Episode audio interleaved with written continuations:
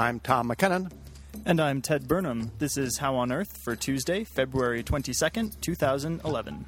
Coming up, CU students help in space research. Because I want to be an astronaut. but really, I think it's also not only do I want to be an astronaut, but I think everybody else should have the opportunity to be an astronaut if they wanted to. And how you can save a bundle and reduce your carbon footprint at the same time.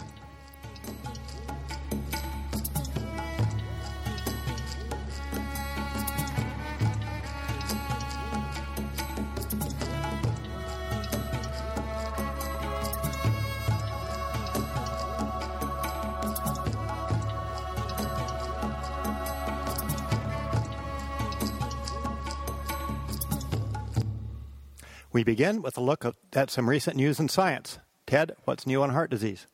Heart disease can be a killer, and most doctors urge patients to lower cholesterol to reduce the risk of a heart attack. But what about the other fat that circulates in the blood, called triglycerides? Well, there's a stronger link now between triglycerides and heart disease, in particular, stroke. Stroke is the third leading cause of death in the U.S. The most common way it happens is when a piece of plaque dislodges from an artery wall, leading to clots that block the supply of blood to the brain. A study by researchers in Denmark has just revealed that increasing levels of triglycerides are associated with an increased risk of stroke. The study tracked over 1,300 men and women, excuse me, 13,000 men and women who were enrolled in the Copenhagen, Copenhagen City Heart Study for over 30 years.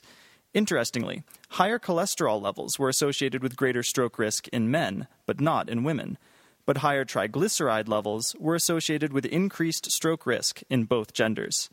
Current guidelines on stroke prevention already target cholesterol levels, but the lead author of the study, Dr. Marianne Benn from Copenhagen University, suggests that it's time to change the guidelines to include triglycerides. Details are online in Annals of Neurology. And now, Breanna Draxler will tell us about climate change and rainfall. Rain is a defining characteristic in the Pacific Northwest. Most of that region gets over 30 inches a year, and some areas get over 200. But human caused climate change may alter this, according to the results of a recent study. Increasing droughts in this normally rainy area spurred a team of scientists from the University of Pittsburgh to explore the region's historical precipitation patterns. The scientists looked at lake bottom sediments in Washington state to determine how often droughts occurred, how long they lasted, and how severe they were. The team then pieced together a 6,000 year timeline of precipitation and evaporation in the Pacific Northwest. The results, published yesterday in the Proceedings of the National Academy of Science, show that El Nino events off the coast of Ecuador drive much of the precipitation fluctuations in areas such as Washington and Oregon.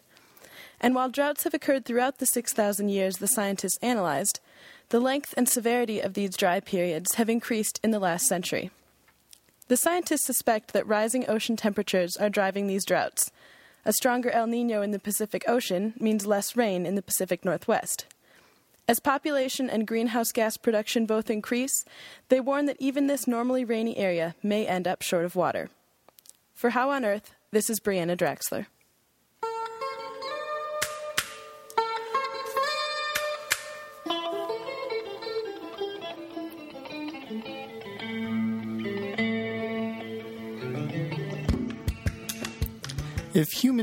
Beings ever want to visit other planets, we'll need to know how life survives during long space voyages.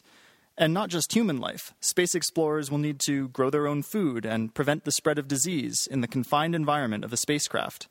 For today's researchers, that means sending animals, plants, humans, and even microbes into orbit, and designing scientific equipment to study how space travel affects their growth.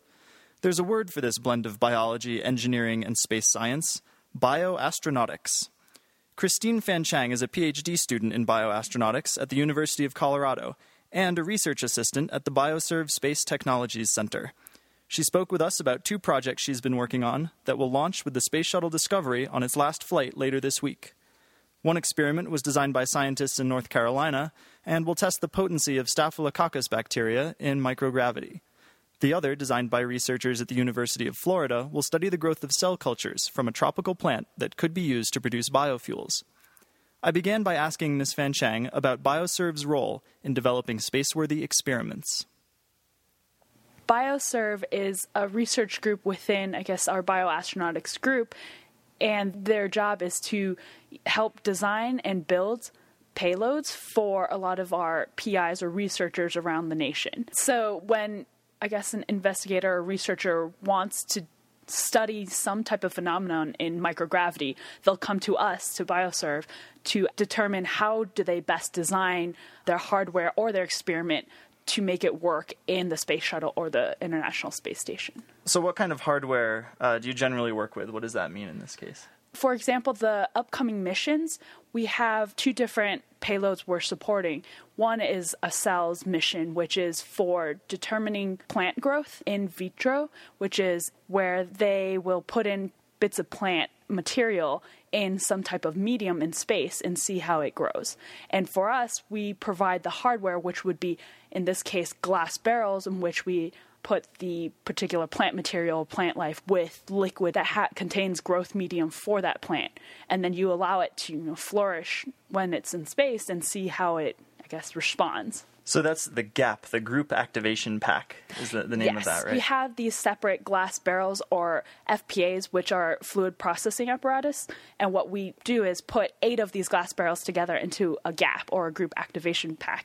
And on orbit, the astronauts can then use this, use a hand crank to activate each of these experiments. So you're building these high tech this high tech equipment, and then an astronaut just literally turns a crank to start it. We make it simple so when the astronauts are out there, they don't really have to think. All they have to do is, okay, follow instructions, and they're easy enough to do right when they're up in space.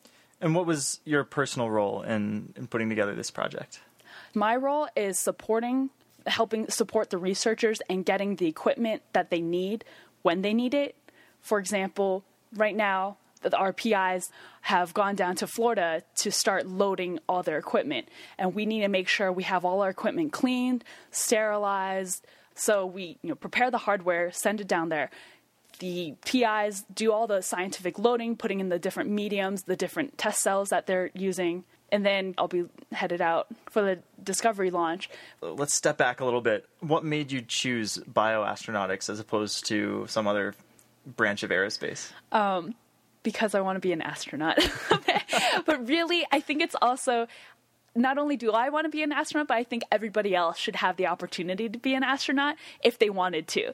Going into bioastronautics, it's the field where you can learn how to get humans up into space, but also what are the challenges, both political and engineering, right, to get people up into space. So to me, it's a big deal if I want to ever become an astronaut, especially now that the space shuttle is retiring we have to look for alternative areas to get students or anybody in general, the general public, up into space.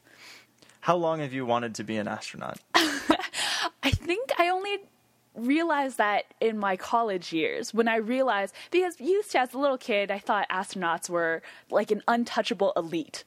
After being in college and having the opportunity to meet a lot of former astronauts and get to talk to them, get to know them, even here at CU, you start to realize it's not an impossible dream. And because of that, I think it it prompted me to want to go into bioastronautics and want to see how far I can get to become an astronaut eventually. So this is one of the last flights of the space shuttle. Now that it's retiring, like is there a nostalgia a nostalgia factor here for you? It's not so much tied to the space shuttle, it's more about the whole access to space and humans being in space. So, from that perspective, I think it is a little nostalgic to see that we're not going to have the symbol of you know humans in space for at least a couple more years until we get the next wave of commercial human spaceflight. It sounds like that's a direction that you might be considering for a career going into commercial development. Absolutely. Um, I think that's the new generation. I'm very excited about it, and I'm I'm very happy to see that CU has so many opportunities up and coming for especially for the aerospace program specifically in you know human spaceflight development. Well it sounds like a dream come true. I wish i could be in your shoes. Christine fan chang thank you for talking with us at how on earth. Great. Thank you very much ted. That was Christine Fanchiang, a PhD student in bioastronautics and research assistant at the University of Colorado's BioServe Center. Ms. Fanchiang is currently in Cape Canaveral preparing equipment that will carry two scientific experiments into orbit aboard the Space Shuttle Discovery on Thursday. This will be Discovery's final flight.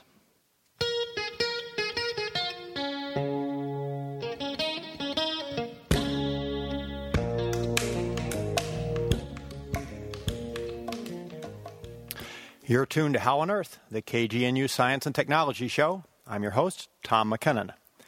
With the down economy, well, we're all searching for ways to save money. But the best, best place to look for cash might not be in the sofa, but instead at the thermostat on your wall.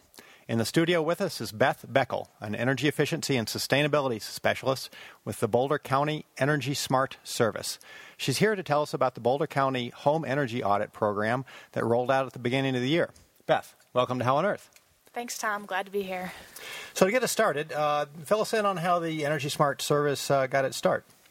Well, Energy Smart is, is really a combination of several years of, of experiments and, and, different services that have been offered in Boulder County.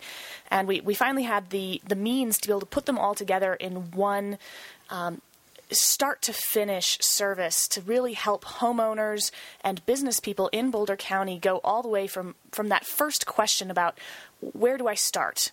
Um, how do I save money? How do I make my home more comfortable? We'll take you all the way from there to making those improvements in your home and hopefully helping you find uh, some ways to help finance those improvements as well. Okay, so let's say uh, I want to get an energy uh, audit done in my home, which, by the way, I have done. Um, uh, what what would be the first step that I would do? Well, hopefully, your first step is going to be either logging into our website or, or giving us a call on the phone. Calling us at our Energy Smart hotline, uh, we'll we'll get you set up right away with with a personal assistant. Uh, that's kind of the cornerstone of this service is a, a, personal energy advisor to help walk you through each step of the process, and uh, they'll be there with you from from start to finish, uh, going right from that first step, which is getting a home energy assessment, that technical analysis of your house. Okay, so that's uh, somebody that would come and knock on my door. Uh, and, and, by the way, if you're a, a, renter, don't despair. The, the county has a, a, program for that as well. We'll come to that uh, towards the end of the interview. Okay, so I get the knock on the door. Uh, what happens next? Right. After you sign up for the service, uh, we'll schedule you, uh, hopefully within a couple weeks, to get that energy assessment. And uh, you'll have two folks knocking on your door during that first visit. The first is a is a technical specialist. That's your energy auditor, if you're familiar with the, the industry lingo. They'll come in with their, their technical tools, which are pretty pretty cool. They've got something called a blower door, which they'll hook up into your open doorway and actually pressurize your house. So as they as they suck air out of the house, uh, that will force air to come in through the cracks and crevices, and they can find exactly where your house is leaking air. And, where it leaks air, it also leaks heat and all of those things that you're paying for. Uh, so it, those are the spots that make your house less comfortable and losing a lot of energy and a lot of money. Um, along with that blower door, they'll bring out an infrared camera, which will really help pinpoint um, the heat, the, the hot and cold spots in your house. So again, they can find exactly where you need to focus your energy and your efforts. Along with that technical advi- or that the technical specialist is the energy advisor who comes in right away at the beginning to get you started saving energy. They'll give you some free things, uh, energy saving light bulbs, water saving shower heads, faucet aerators, and even a little insulation to put on your water heater pipes to get you saving energy right away while they help walk you through the process. I can say by experience that that uh, blower door certainly identified some spots that uh, I never would have thought of where uh, where air was uh, leaking in.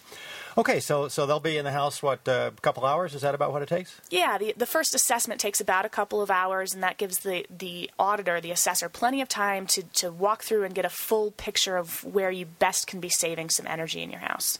Okay, so they leave. Uh, what's going to be the next step in the process? Well, it takes a, a, little bit of time, usually a couple of days, to put together the, the results from that technical analysis, and the uh, the technical expert will put it together into a report for you. Um, and that'll come through your energy advisor. Again, this is this is your advocate, your assistant that's going to help you through the process. So that energy advisor is going to get the report from the technical assessment and set up a time to chat with you and make sure you understand exactly what that report says and the best ways for you to save energy in your house. Okay, in my report, uh, it ranked the top five things to do. Um, so I've got the top five. What, what happens next? Great. Well, we, we have a couple options, but we're going to want to talk with you again, um, either in your house if you want uh, a nice hand holding experience, or we can do it by the phone if you're busy or, or any other uh, ways that would stop us from, from having some time to chat with you in your house. So, uh, the energy advisor will take those top five recommended measures, plus any particular things that you might have a, a really strong interest in learning more about yourself and walk you through which ones make the most sense for you right now. Talk about your finances, um, prioritizing which ones will give you kind of the biggest bang for your buck. Um, where is the best place to invest your hard-earned money to really get some good paybacks or or improve the comfort of your house right away? Mm-hmm. And so then I have to walk around and uh, find a bunch of contractors. Actually, no, we're going to help you do that too. So we have a, a list of pre-vetted contractors that have uh, submitted some qualifications. We've checked out some of their references, and we know we know that they have done some some good quality work in the past here on similar projects. So your energy advisor will look at your your list of what you'd like to get done in the house and connect you with a, a few of the the contractors in our pool to say, hey, we'll, we'll go out, get a few bids for you, and then the advisor will again come back and help you make sense of those bids because I know that's a pretty confusing process for a lot of homeowners. How do you compare apples to apples, apples to oranges in these contractor bids, um, helping you really decide which one is going to be the best choice for you and your family? Okay, so your program's only been uh, running a couple of months at uh, full speed, but uh, what kind of surprises have you run into so far? Really the most surprising thing we've found so far is just how how excited people are in Boulder County to, to have this service available to them. We've had a lot of people calling us on the phones ready to uh, to take action, to pull the trigger and, and make their houses more comfortable. You know, it's it's been a cold winter. There's a lot of folks out there that that are really interested in, in sealing up their houses, making it more comfortable, saving some energy on or saving some money on those energy bills. So the next obvious question is: is uh, what does the program cost? Uh, unfortunately, the limitations on our FCC community radio license prevent us from saying things like that. But uh, go to the uh, the website, which is uh, EnergySmartYes.com. You'll find out the cost and uh, all sorts of other things, and a button on there to uh, to get started on the process. If you j- just tuned in, we're speaking to Beth Beckel of the Boulder County Energy Smart Service. Um, let's see. So, uh, well, yeah, just briefly in the in uh, well, we want to get to the uh, the, the, the, rental uh, unit, but um, we've had a number of energy audit programs in the city and the county and so on. Um, and I think it perhaps is obvious from what you've just, just said, but focus in on the key innovation with uh, Energy Smart relative to what we've had before. Yeah, like I've said, um, this this really is coming from a lot of different services in the past. You know, we've had. Uh, REAP, which is the Residential Energy Action Program. Uh, we've had other uh, subsidized audits, things like that in the past. Uh, even this program used to be called Two Techs in a Truck for any of the, the good energy nerds out there that have been following this along its progression. Energy Smart brings all of those pieces together and tries to make it a one stop shop.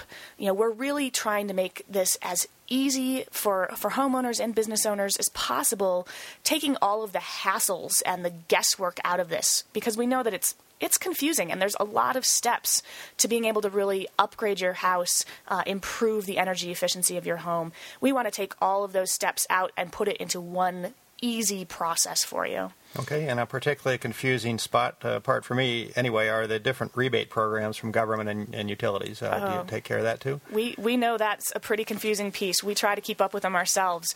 So uh, that energy advisor hopefully is going to be versed on on all of the different rebates and other types of financial incentives out there. So uh, we uh, we train our energy advisors to walk you through that process, help you go out and find uh, rebates from Xcel Energy or uh, Longmont Power and Communications, whatever your u- local utility is, as well as through the state, the governor's energy office, any other rebates that are out there, they they'll they'll know about and help you find the paperwork, even help you fill out that paperwork for you because there are just there are a lot of steps and a lot of rebates out there. So if we can get them all in, you can really save a bundle on on these improvements on your house right away. Okay, uh, so let's uh, finish up on uh, people that are renters. Roughly half of uh, Boulder residents are renters rather than owners. Uh, how can Energy Smart help them out? Sure. Well, uh, for those of you in the city of Boulder, you know that energy or that last last fall, voters passed an ordinance that is going to require landlords and property managers to start complying with some energy efficiency upgrades. Uh, basically, we, we've got an issue where the, the landlord usually owns the property, but the tenant is often paying the energy bills. So that's called the split incentive. We're trying to help help fix that problem and, and incentivize property managers to upgrade these properties so that uh, that renters can be more comfortable and we're not wasting as much energy in the process. So this is called smart regs. And uh, if you're a city of Boulder uh, property manager or a renter that's calling in to our hotline or signing up on the internet website, we will right away say, "Hey, uh, you're in the city of Boulder. Are you interested in smart regs compliance?" Now, this is this is not mandatory yet. You have until 2018, but in the meantime, the people that act right now, we've got a lot of financial incentives. This is really the best time to be making some of these upgrades because there's so much money out there and so much help to get you along the process. So, renters and landlords definitely can come in through the Energy Smart service and we'll help you comply with uh, that, that Smart Regs regulation. And I do want to jump in and say if you jump in now, we do have some limited time rebates through the Energy Smart service on top of all those utility rebates and a really neat new financing mechanism called a microloan. This is a small loan um, to help help incentivize some of those smaller efficiency improvements. Low interest rate, very easily accessible. You can find out more details about that as well on the website. Okay, so we have uh, about uh, one minute left. Um, so Energy Smart, in, in addition to uh, uh, homeowners, uh, uh, tenants. Uh, so there's something for businesses as well, isn't there? That's right. Uh, you can find all the. We don't have time to go through into all the details. You can find those on the website, but we do have programs that are very similar to the the housing side as well for the businesses, giving you that personal energy assistant to uh, your advisor to walk you through the process, help you find out where you're wasting energy, hook you up with some great rebates and incentives. Right now, we've got a really good lighting rebate for local businesses here in Boulder County. So sign up now, check it out on the website, and uh, no matter who you are, if you're in Boulder County, we would like to help you reach those comfort, energy saving goals. Excellent. Okay, so one more time, uh, tell us the uh, website address and the phone number for Energy Smart. Yeah, please visit us at EnergySmartYes.com or give us a call at 303 544 1000. Okay, thank you. We've been speaking with Beth Beckel of the Boulder County Energy Smart Service. Thanks for being on How on, How on Earth, Beth. Thank you.